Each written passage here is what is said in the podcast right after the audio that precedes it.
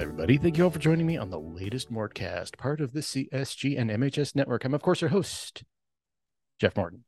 Um, I've got a great guest with me today. Uh, I haven't had him on since, well, this is 2023 now. So the last time I had this man on, well, it was the first time, was October of 2021.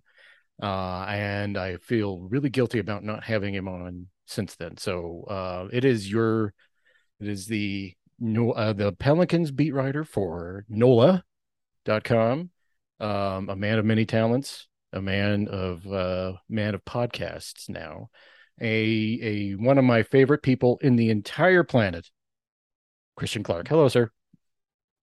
Mort. What's new, man? oh my god, I love that greeting. Um, sir, I wanted to have you on. Now, now we've been greeted with news that we didn't anticipate before when I was making this, when I was booking this. So uh, Zion is going to like hurt his hamstring, and he is going to be out.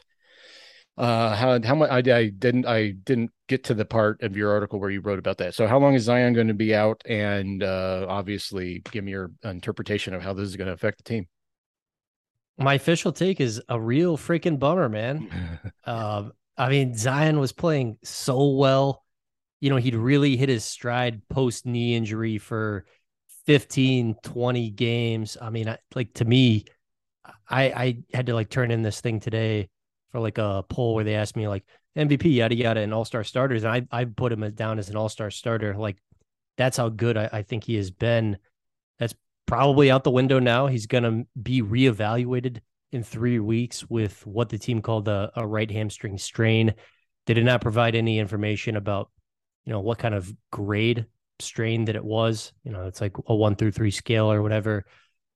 But hugely disappointing to say the least. Um, I mean, Zion was kicking ass, man. Uh, mm-hmm. My single favorite moment from this NBA season was the 360 windmill hell dunk he unleashed on the Phoenix Suns at the end of that game. One of the cool, probably the coolest play I've ever seen in person. Mm-hmm. So yeah, big, big old bummer all around. And it happened on a night when Donovan Mitchell went for 71 and Klay Thompson went for 54. it's just that is that it just maybe it was a, a little buried, but today obviously it's a big news.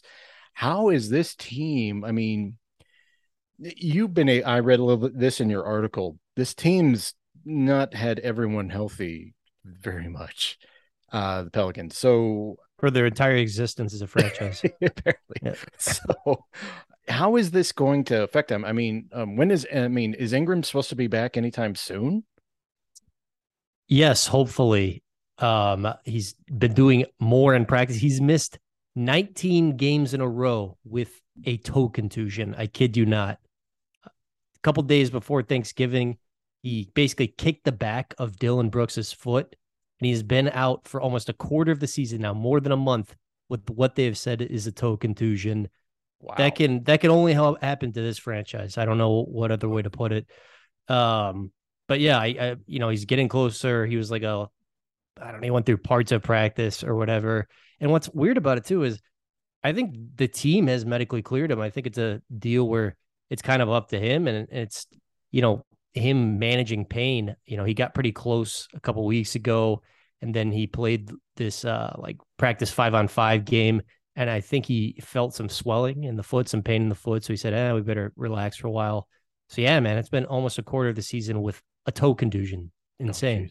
oh, wait foot injuries and tall guys is like it can become a plague because you'll never feel right you know me as a diminutive sort I, I i seem to not be plagued with these sort of things. Of course i'm not athletic. Um i did uh, uh but you were as someone i just recently seen a very resplendent photo of you in in play uh, in basketball uniform.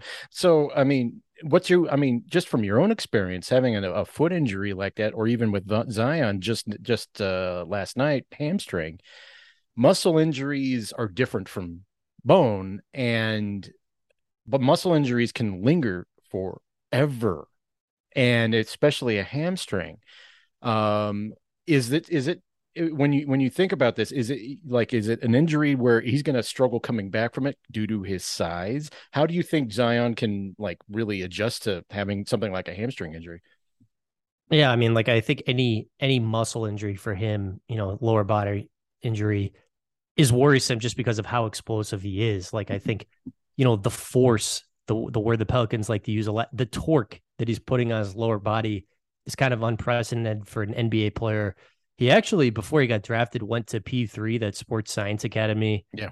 And they did this thing called the drop test where you jump like down from 18 inches and you jump onto this pad that measures how much force you generate when you jump back upwards. And he like generated the most force of any player ever. And I think when you just watch him, it makes sense. Like mm-hmm. the like the amount of force he is putting on like his lower body is just absurd when he jumps. So yeah, I mean, I think any muscle injury like to the legs is definitely worrisome. And then, like the Pelicans as a whole, CJ McCollum, Brandon Ingram, and Zion Williamson, they played in 10 games together, 172 minutes. You know, now it looks like Zion might not even be back till till February, you know, three weeks minimum. So it's like a situation where, well, hopefully all three all three of these guys can play together again, you know, sometime around, you know, maybe before the all-star break or something like that. I, you know, look, we we know that CJ McCollum is still there, but really, in reality, with Zion out, it's become Alvarado's team, hasn't it? Pelicans franchise player. you see, he'd taken the world by. I mean, how many three pointers did he hit against the Nuggets? I mean, oh man, thirty-eight points for Jose. One of the amazing things about this team, uh, of of the fifteen guaranteed spots, the majority, eight of them are either rookie deals or veteran minimums. This team is mostly comprised of guys on minimum deals. Um, so you know you have like your Brandon and your CJs making a ton of money, but you know this team is so deep because they've hit on all these guys on the margins, like mm-hmm. Jose Alvarado, undrafted guy, Naji Marshall, undrafted guy. Uh, Dyson Daniels has been productive for them. Trey Murphy, Herb Jones. Um, so that's that's really kind of the strength of this team so far is is the depth and you know this franchise for so long like never never got those wins on the margins and and they're finally starting to like these last 2 3 years or whatever so assuming that everyone eventually gets healthy with the, the Pels is there a still an apprehension in your opinion about how they'll be able because it's such a small sample size how they'll be able to play together with all three of them? Specifically i'm talking about ingram and uh and zion. Has is there an establishment of roles? Is there is is, is there this resistance to to for like on ingram's side to be a number two or do you think that they're kind of adjusting to working in harmony due to all the injuries that are going on I think it's still the latter. I think they're still figuring out exactly how they they fit together. Um, like the the Pelicans in the the Stan Van Gundy COVID year, you know, basically put the ball in Zion's hands and said, "Okay, we're going to give you the ball at the top of the key and let you create." And they had some success doing that, and they've started to do that more this year under Willie Green. I mean, I think like the point Zion kind of stuff, you know, letting him be the primary playmaker for this team is part of what has fueled, you know, his, his really good play these last 15 games or so. But that's all come without Brandon Ingram. Like Brandon Ingram has been on the sideline for I think 18 games in a row, so he hasn't really, you know, been present for Zion going nuclear here. So I, I think they're still kind of learning how how to get on the same page. And it was a, a very different style under Stan Van Gundy than Willie Green. Like Stan, you know, was not so much about ball movement and quick decision making and and that's very much an emphasis under Willie Green. Like Willie Green came from Steve Kerr, who came from Gregg Popovich. You know, kind of that 0.5 basketball, like pass, shooter, dribble within half a second of getting it. I mean, that's kind of one of his biggest talking points on offense. So I think you know they're still learning how to play with each other in that style with with Zion. You know, kind of as, as your lead, basically. Well, it's a uh, not as um I don't. I, I am not going to try to compare Nikola Jokic and uh, Zion Williamson because they're completely different styles of players. But I mean, you were in Denver for I think well, your last year was the 18-19 season, right? The when they went to the playoffs against Portland. Was that your last one? Yes, sir. Yep. And and so you saw a team going like this, going. I mean, people can't see this, uh, but I'm pointing up. but we, uh, you get we were, you were able to see an ascending team. Is the I mean, injuries aside, is the vibe similar to what you were experiencing around this Nuggets team in eighteen nineteen? Yeah, it kind of is actually. Um, man, how many how many games did that Nuggets team win? I'm trying to think off the top of my head. Fifty four. Like, yeah, I think the Pelicans are on like a 52 win pace right now, and you know it is similar in that the vibes are really really good. Like, is this is a really great locker room. I remember that locker room, you know, being a very good locker room. Um, man, I miss Monte Morris. One of my one of my favorite guys on that team. Um, but yeah, man. I mean, I, I I definitely see what you're saying. I mean, I just think like Jokic is so good on offense that it's like everybody on that team was like, well, of course we just play Jokic ball. And and Zion is a very good offensive player, but I think when Ingram comes back, there's still going to be an adjustment because you know Ingram is really talented too, and it, I don't like nothing makes as much sense as just yeah, let's just play Jokic ball. Like yeah. he's just literally one of the greatest offensive players of all time, and Zion is very good, but not quite that caliber of player. I mean, what Jokic is doing this season is like it insanity. Like he he is him and Zion. If you look at like the points and the efficiency, are very similar. And I mm-hmm. think like, well, Zion is so good on offense. What if you made him literally one of the best passers of all time? And like that's that's what Jokic is giving you on offense every night. I mean, it's that's insane. It's insane. Yeah. No, I, I, I, I didn't think he could get better than last year, but it's different because for the most part, he's had Murray and Porter, but Porter missed 13 games, you know, with his uh, heel. So it's a little similar too because they've been shorthanded, and Murray is re- well. You you you know the Jamal experience sometimes it's great and sometimes it's abysmal and there's never any in between. There's no just average small game. There's like literal no middle ground there. It's like the nba it's either threes or layups and there's no mid-range. And it is it is basically jamal. So do you have any players? Is there any players on the on the pelicans uh, roster who are kind of like a jamal uh, where it's just like there's there's no middle ground? It's either all great or or, or all bad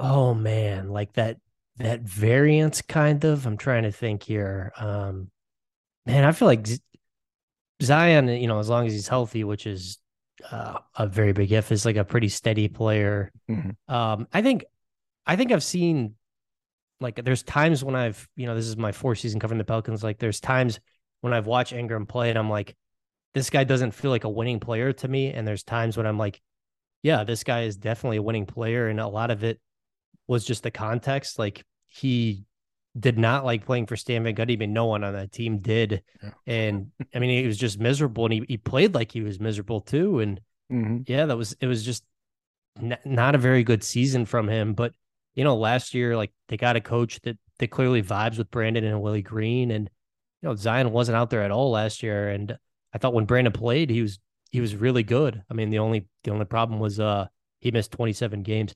I don't know. Does the general public realize how injury prone Brandon Ingram is? I mean, he missed 27 games last year. I think he's missed 23 games this year. Yeah. We're not even halfway through. Like, I mean, you just can't stay on the floor. That's that's the only frustrating thing. It's really hard, especially especially if you're really depending on someone. You all you need a two. You need a you need not not not a position, but uh, you need a number two the guy who can pick up the slack when the the main the main guy's not in there, and a guy who can also carry a team when the main guy is not there. And that very much is Brandon Ingram, i.e., last year and what they did in the playoffs. You know, Ingram had a great year, and it's hard when someone's not reliable like that, i.e., what, what's happening with the Nuggets and Michael Porter Jr. Danilo Gallinari was like that uh, back in the day, as you know, and there was never any if you're not able to rely on someone, it makes it really hard to designate that person a number two. Jamal misses a lot of games, but Jamal doesn't actually. I tell you what, Jamal's missed a lot of games, but as I mean, even when your time here, Jamal played hurt. He would play hurt constantly. and that's a di- difference between Jamal and other players. So I guess that's a little different. But there's it, it's hard to rely on someone if they're constantly out with something, and uh, it makes that dynamic harder to to uh, to crystallize into something that you can build around. And you know, with the Pelicans, um, my question to you on this would be they're going to be hitting into a stretch of games where they may be. I mean, depending on when Ingram comes back, they're going to have to ride with CJ McCollum and uh, Alvarado. And is there is it, do you think they can survive long enough within their configuration to not fall very far with Zion out? Yeah, I mean it's interesting if you look at the stretch, 11 games in the next 3 weeks, 7 of them are on the road that aspect of it is going to be challenging. The Pelicans have not been a very good road team this year. I think they're they're seven and ten. Yeah. Um, you know, they are six and two without Zion this year. Like they they have winning records both without Zion and without Ingram in the lineup. Um, you know, like weathering the storm without them, both of them is going to be hard, but hopefully Ingram will be back very, very soon.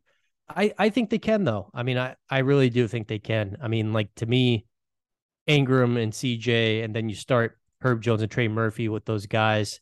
You got Jonas Valanciunas. Like that's a good five, and you still got some good depth on the bench. You know, you got Alvarado, yeah. you got Larry Nance Jr. back hopefully soon. Um, you know, you got Dyson Daniels. Like I, I think they they do have enough to be fine.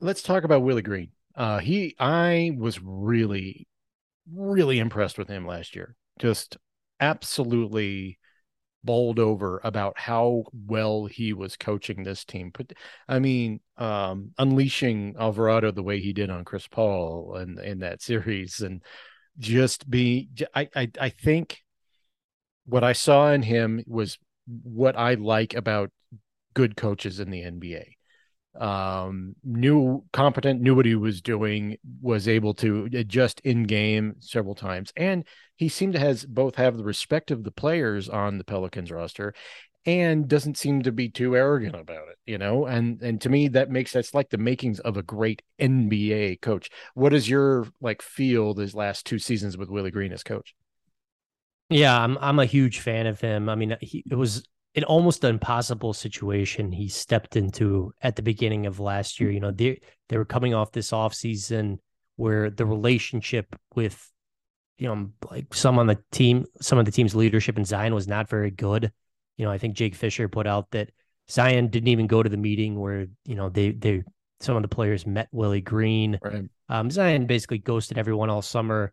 You know, shows up with a broken foot, shows up out of you know pretty overweight misses the entire year like that. I think with a lot of head coaches like that, that just derails the entire season. Right. You know, like started one and 12, three and 13, were able to, to work their way out of it.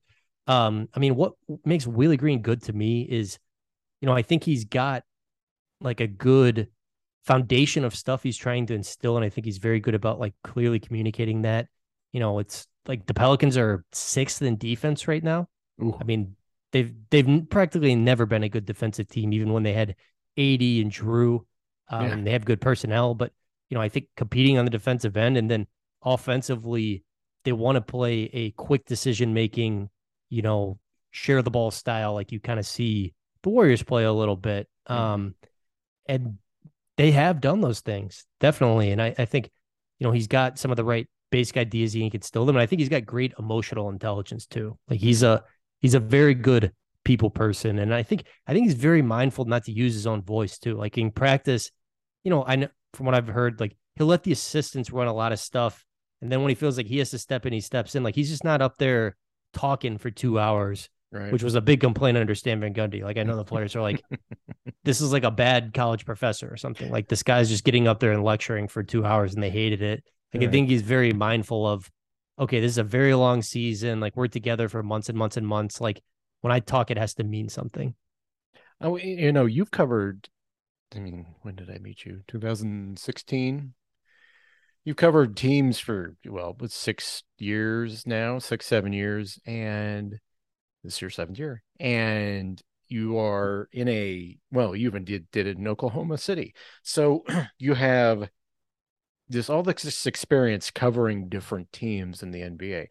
What makes the situation and the atmosphere in New Orleans unique to the other places you've been so far covering NBA teams? Oh man, I mean, the market is really unique. It's and I, I'm just trying to like state the facts. It's a it's a very small market, mm-hmm. and there's not much corporate money here. There's one Fortune 500 company in the state of Louisiana, so it's a situation where if the team is not competitive, you know, there's other stuff for people to do here, football and and just a lot of fun in New Orleans. So right. if it's not a good product on the floor, people are not going to really come out to the games. You know, there was times last year when there's 5,000 people in the building. Mm-hmm. And I, you know, I've been fortunate to see that change a lot. Like I think this year, arguably the Pelicans have had the best home court advantage inside the NBA. It's been an insane environment in there some nights. And it, I mean, the, the change from this time to last year is pretty crazy. But I, I mean, I think they're just like certain challenges because of the lack of of corporate sponsors basically like the pelicans are one of two teams in the nba to have never paid the luxury tax. And you know part of that is probably like has been a lack of investment from ownership. And i think that's something that has gotten better in the last couple years and is a reason why they're having success now. But yeah i mean like there's just there's just not nearly as much money as there is in denver. It's not even close. Well, and you have a situation where you have an owner who owns both a football team and a and a uh, and a basketball team in a market that's not conducive to having uh, that many professional sports teams in it because just the and I don't necessarily think it's the uh, the small market aspect of it. Just sometimes, like you saw this, and when you were out here in Denver, sometimes there's just a lot of shit to do, and it's just it's just that you're if your team's not good, maybe you're not going to devote as much energy into it. But what I've seen from yeah. afar, because I I do my because primarily because um I I I love Christian, but but on the other side of it is that the Pelicans are really fascinating to watch. So I've watched this and I see an atmosphere with the Pelicans that I don't think I have seen even in their playoff run that they had with Rondo when they beat the the Blazers uh, in the first round. I don't even know if it was matching this. I just see an enthusiasm around this team that that is um, organic, and it seems like it really the the the city of New Orleans is really kind of falling behind uh, the Pelicans, um, uh, at least this season, and uh, maybe some of that had to do with uh, what they were doing uh, in the playoffs last year. Yeah, I mean, I think part of it too is I think like people here see some of them themselves in in some of the players. You know, I think Brandon Ingram falls in that category. Jose Alvarado certainly does. Uh, Jose Alvarado might be the single most popular athlete in all of New Orleans. I mean, maybe like him and Alvin Kamara. I don't know. I would love to.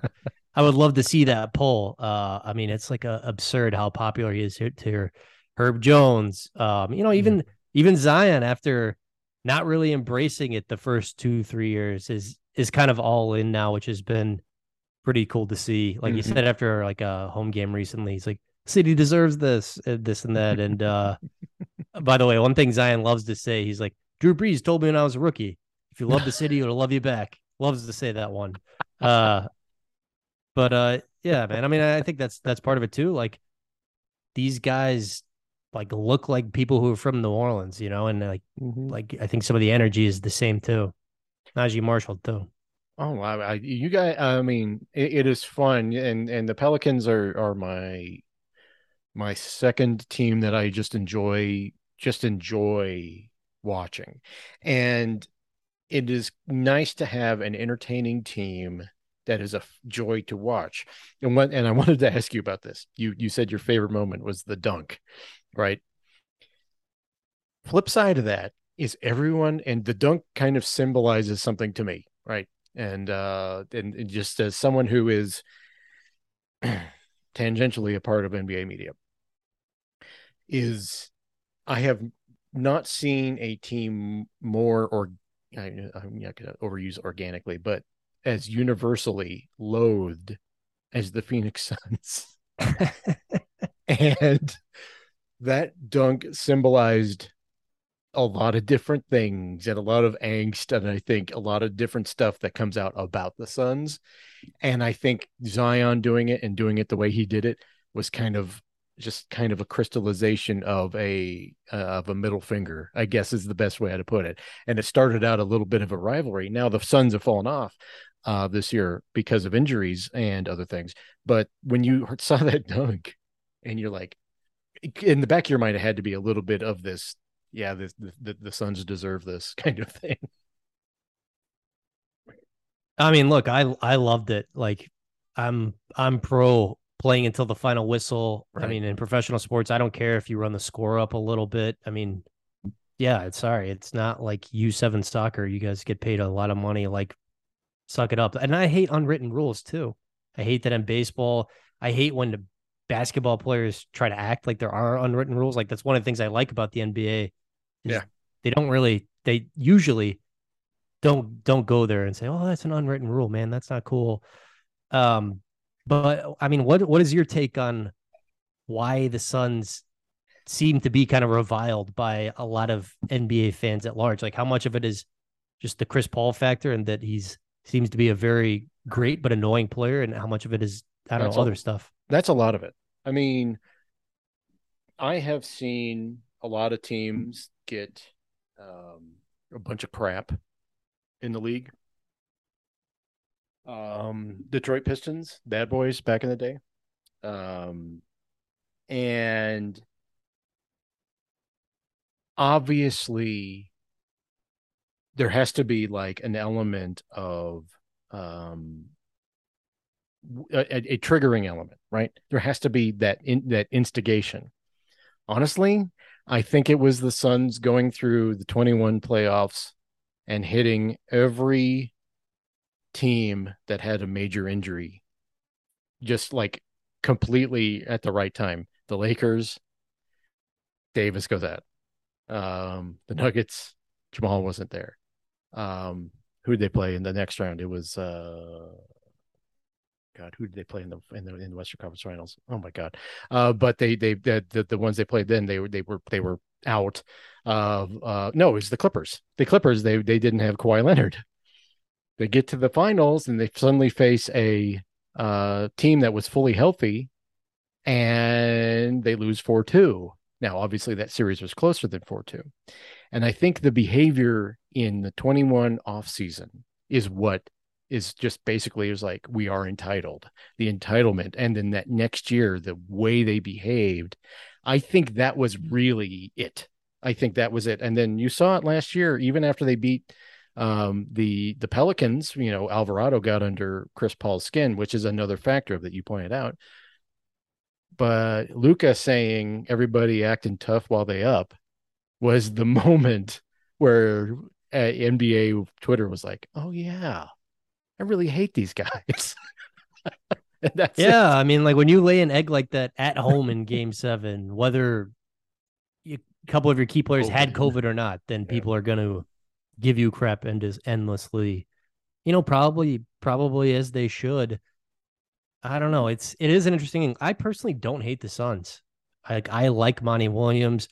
Man, I I have always been a Chris Paul Paul fan. I know he's pretty annoying.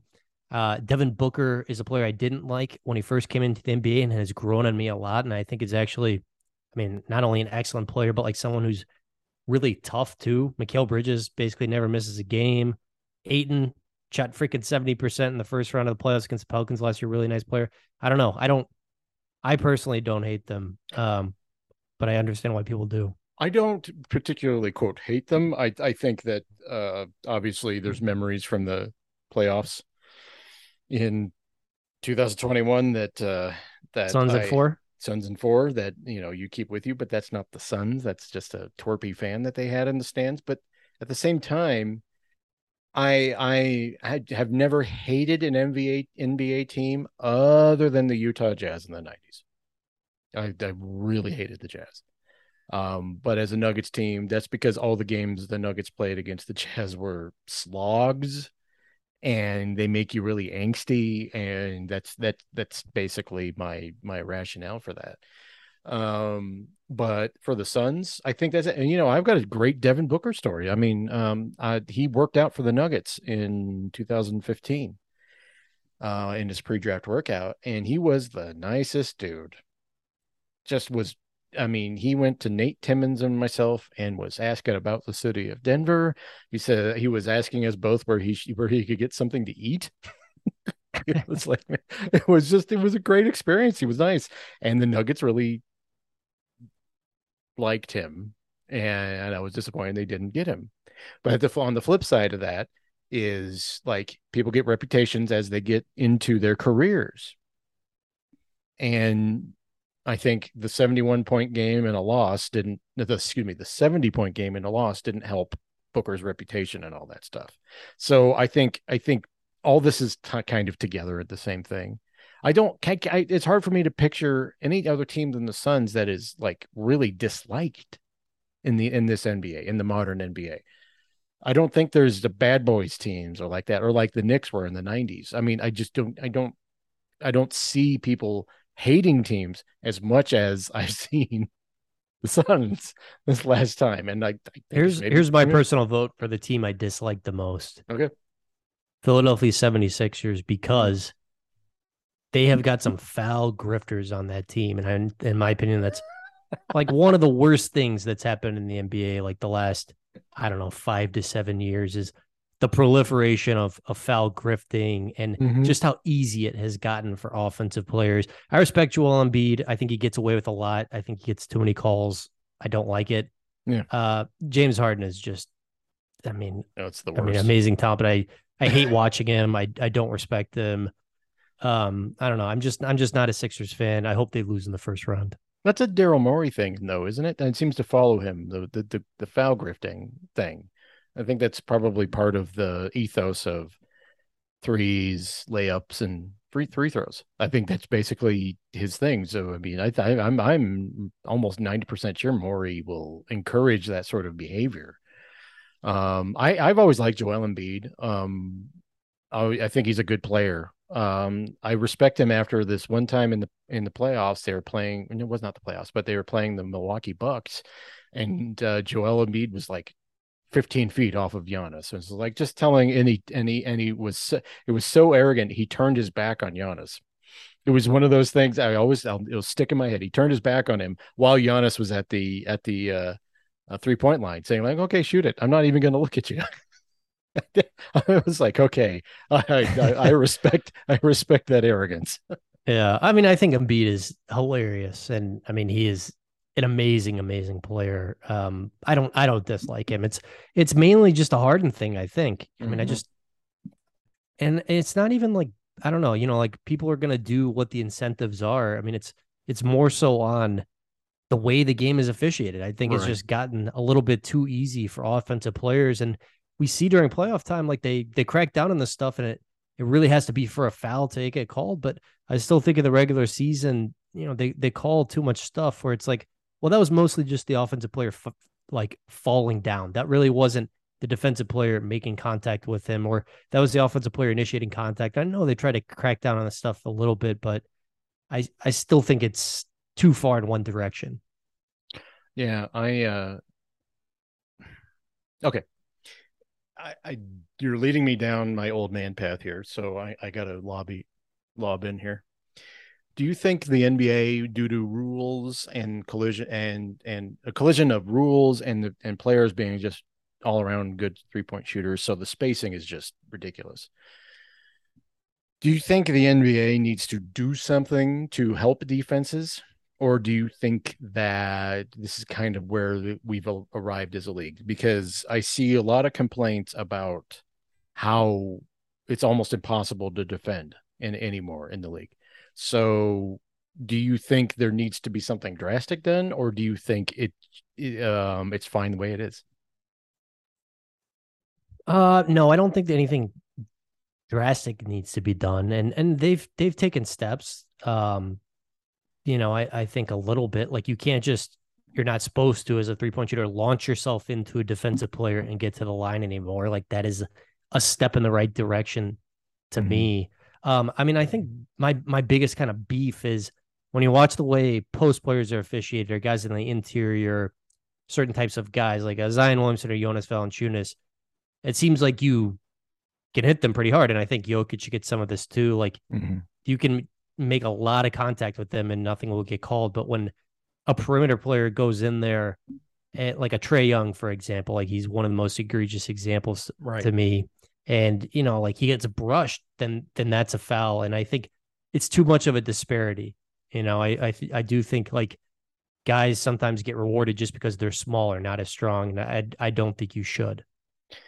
That's interesting because I, I, my radical idea change was to bring back illegal defense and to eliminate defensive three seconds, um, to basically shrink the league. I, I, you can't go out, you can't expand anymore. That they've expanded as far as they can go, as far as spacing goes. And the only thing you can do is contract again. And the only thing I could do because they're never going to bring back lax hand check. That's never going to happen. It's a the just the NBA hated hated that they thought it impeded offenses. And the only thing you could do is like replace, go back to the way rules were in 2001 and replace defensive three seconds with uh, a illegal defense and allow teams to clog the paint. Because honestly, a lot of the points and the insane uh, scoring in offenses right now is because the paint is just wide open. I mean, you cannot step a foot in there and it's hard to reduce spacing in this league that's basically all about manufacturing it. So that is that was my radical rule change and uh, i've been informed that uh, that is insane so. My other thing too is and i don't anticipate this change i just think there's too many regular season games. Like i watch so many of these games and i'm like well, the teams know each one of these is worth 1.22% of the regular season. They don't care that much about winning this game. Right I mean, I, I like my solution. Nuggets is, last night, by the way. Yeah. Yeah, just just play everybody twice. Play a 58 game regular season. Play one everybody once at home and once on the road, and there wouldn't be any back to backs or anything like that. Which back to backs for the most part suck. It's, mm-hmm. it's not good basketball usually, and I, I, just think teams would be more motivated to to play hard and bet to put their best foot forward you know, night in and night out. Like that's that's one of the biggest issues I see with the league right now. Like teams feeling like they can load manage their way through an entire season. There's no there's no real urgency until like after the All Star break. the Clippers is yeah. I mean, they have it. Are they are they, they are a team on paper? it's the way I describe the, the the Clippers. It's like, have we seen them? Have we seen the Los Angeles Clippers? Do we know what they look like? We don't. I mean, when they're all healthy, they get they're they're pretty good. Actually, they're actually pretty great. When they're not, they just load manage their way through, and they're they they they don't care, which is like a jip to the fans as far as I'm concerned. But you know, let's just that. Yeah, I think you're right. Uh, but since they've based these things on 82 games, like financial incentives based on 82 game seasons, it's just I have I have a hard time seeing how the league will will go from 41 home games to 20 something home games and get themselves financially hit. Um, and that's the problem because it's based on this. Now, the supposedly, not, and, and before I transition and talking about uh, other things, what do you have any thoughts on the proposed uh, mid-season tournament? I mean, I feel like I need to see more details about it, but my my gut instinct is I don't like it. Mm-hmm. Um, I mean, it just seems like kind of meaningless games to me. And like, what is going to be the incentive for players to play hard during that time? Right. Like, I don't think it's going to mean anything to them. I think the only thing that's going to mean something to them is that championship at the end. So I guess that's what I need to see. What is what is the incentive structure for for players in that thing? Yeah. Um from what I've been told, um, based on people I've spoken to, it is going to be financially based. Um, but in my view, it's just going to end up like a, an all star game. You know, it's it's a team. I mean, winning the midseason championship, they're trying to make it worth something, worth worth whatever. I don't know if you'll ever be able to match what a finals victory will be. And that's that's the problem. You're never going to balance the scale. And I don't see teams having the incentive even if you back a dump truck full of money up to their door. I don't see them having the incentive to go all out for a midseason tournament that doesn't mean as much as winning a finals, you know. Yeah, I mean, it seems like uh, you know Adam Silver gets a lot of his ideas from watching European soccer, right? And you know, like over there, like you know, it's it's not just like one thing that teams celebrate really hard. Like a team wins a Premier League championship, that's an amazing accomplishment for them. Right. They won the Champions League, like obviously incredible. But like, there's different things you can do, and teams feel really good about themselves. Like, it's kind of just one thing here, and it's it's hard to to see that being any different. You're you're absolutely right. Okay, hard transition. Christian Clark, you I go to you for um, you're my friend I go to for all things current and social. Um, uh, but we uh, I I've been really like this is since January is the the turn of the year. Every every guest on uh, CSG will be asked the same questions you are um, about what is your best of 2022? Both you and I share love of movies and love of music. So, first of all, give me your best thing you've listened to this year. Oh man. It doesn't have to like be it doesn't have to be from 2022. Just the best thing you have listened to this year. Man, um I listened to a lot of Van Morrison in 2022 really wow. really, really dive down the Van Morrison uh rabbit hole into the mystic. Yeah. Um I don't know. It's probably honestly my most listened to artist in 2022, which is is really weird to say. And then just like a lot of like dirty South hip hop too. Like just going into like a lot of the the old Lil Wayne mixtapes and stuff like that. Mm-hmm. Uh so probably those two things. I feel like I didn't I feel like I didn't have any like albums that were released in 2022 that I absolutely loved, which the first time in a while I I felt like that. Well, what would you know? I mean, I mean, okay, I'll I'll throw out mine. Mine was Tears for Fears uh, album. The Tipping Point was my album of 2022. Um, and I listened to that. God, I, I listened to that over and over and over again. Um, but I'm a big Tears for Fears fan, so that's not going to appeal to everyone. Your Van Morrison answer was very interesting because I just had this vision because I did the picture of you in the basketball uniform popped into my head, and I'm like, would would Christian Clark, circa that when that picture was taken, what would he think of uh, current uh, Christian Clark listening to Van Morrison? I probably think it was pretty weird, but the like the southern hip hop would be like, oh yeah, this oh yeah, is, yeah, this is what I'm into at this time. You know, like a lot of like uh cash money record stuff. Mm-hmm. Uh, but yeah, that would that would probably be pretty weird if you know I was like, well, yeah, I'm listening to a lot of blowing your mind now. I don't. Well, you, I definitely don't think I would have got it. But you're you were you were more um like it's like known you for a while now. You're you are a thoughtful person, so I can see Van Morrison fitting into your oeuvre, as they would say. Um, there is, I mean, I I follow you on Instagram, so I see things like it's kind of like with me. I just post songs sometimes, and then you'll post these songs that you've been probably listening to at the time, and they're generally hip hop songs. But I'm I'm like, see, as someone who is thoroughly in his mid 40s and doesn't necessarily listen to that much hip hop, I listen, I, I pay attention to what you listen to so I can find out what's good. because if I did it on my own, it would be terrible. so well, I don't even think I really listened to that much new music in 2022. So maybe I'm at the point where it's like I'm descending into being washed. You so maybe you should find somebody else. No, you are not descending into being washed because you don't have the TikTok hair and you're not making videos and stuff like that. You aren't, you are, to me, you're not full. Of course, you know, you can't go by my uh, interpretation of what washed is because I've, I've been, I've been washed for 25 years. So I, I, I at this point, I'm just riding out into the sunset. Um, but on the, on the flip side of that, you and I are both movie, movie hounds. So anything Doesn't have to be 2022. There was a lot of great movies released this year, though. I think this was a good movie year. Uh, do you have anything you watched that's current this year, and and anything that you watched from the past this year that you really uh, responded to? I just watched Babylon uh, last night.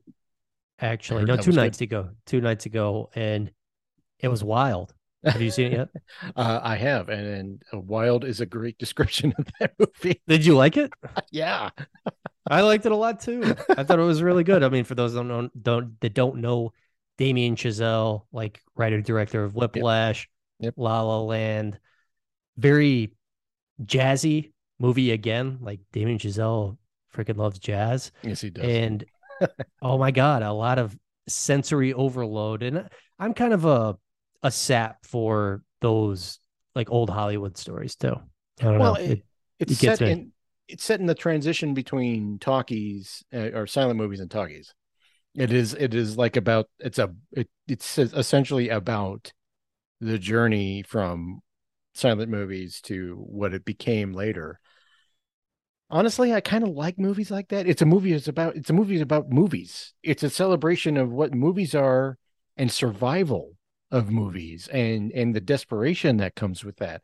And I really felt desperate watching that movie. And it's it's hard for me to kind of translate that to someone who hasn't seen it, you know, but it, yeah, I felt like I felt what they were feeling, the desperation of it.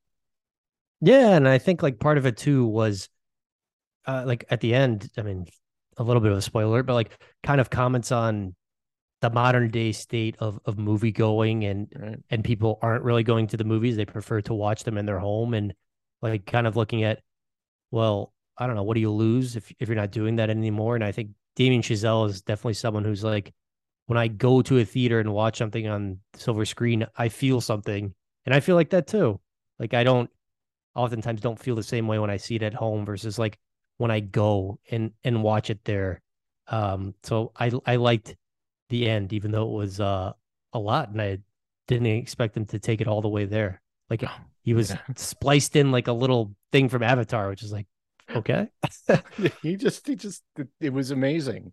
Um it wasn't my peak of 2022 as you I don't know you have you as you may know I don't know if you do. Uh I'm a big horror movie fan. So Ti West had basically at the tail end of 2021 and into 2022 he had X and Pearl. And both of these movies if you are not into horror movies you will not like these movies.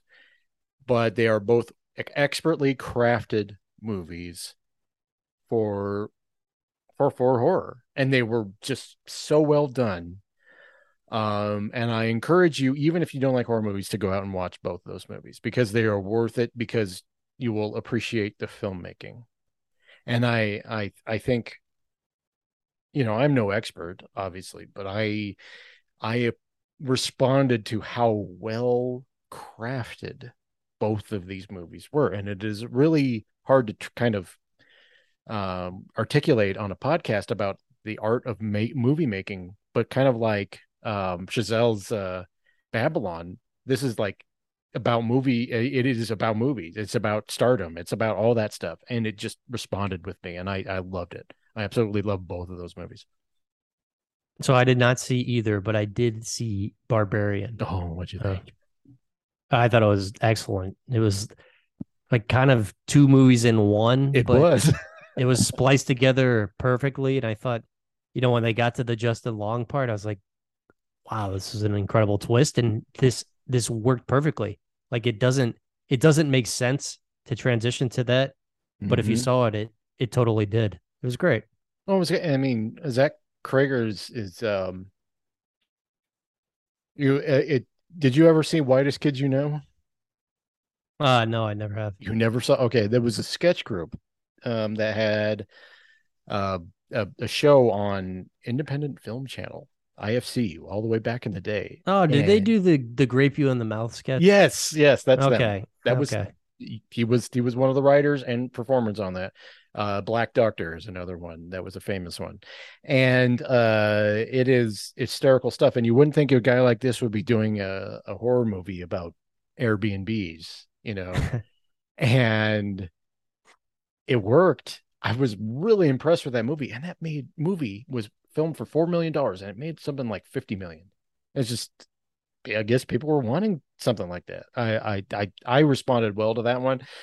The there were some scenes that shocked the hell out of me, so I was like, okay, I, I, I just I just like that sort of thing. Anyway, thank you all for joining me on the latest Mordcast. I'll be back soon with another episode. Ta ta.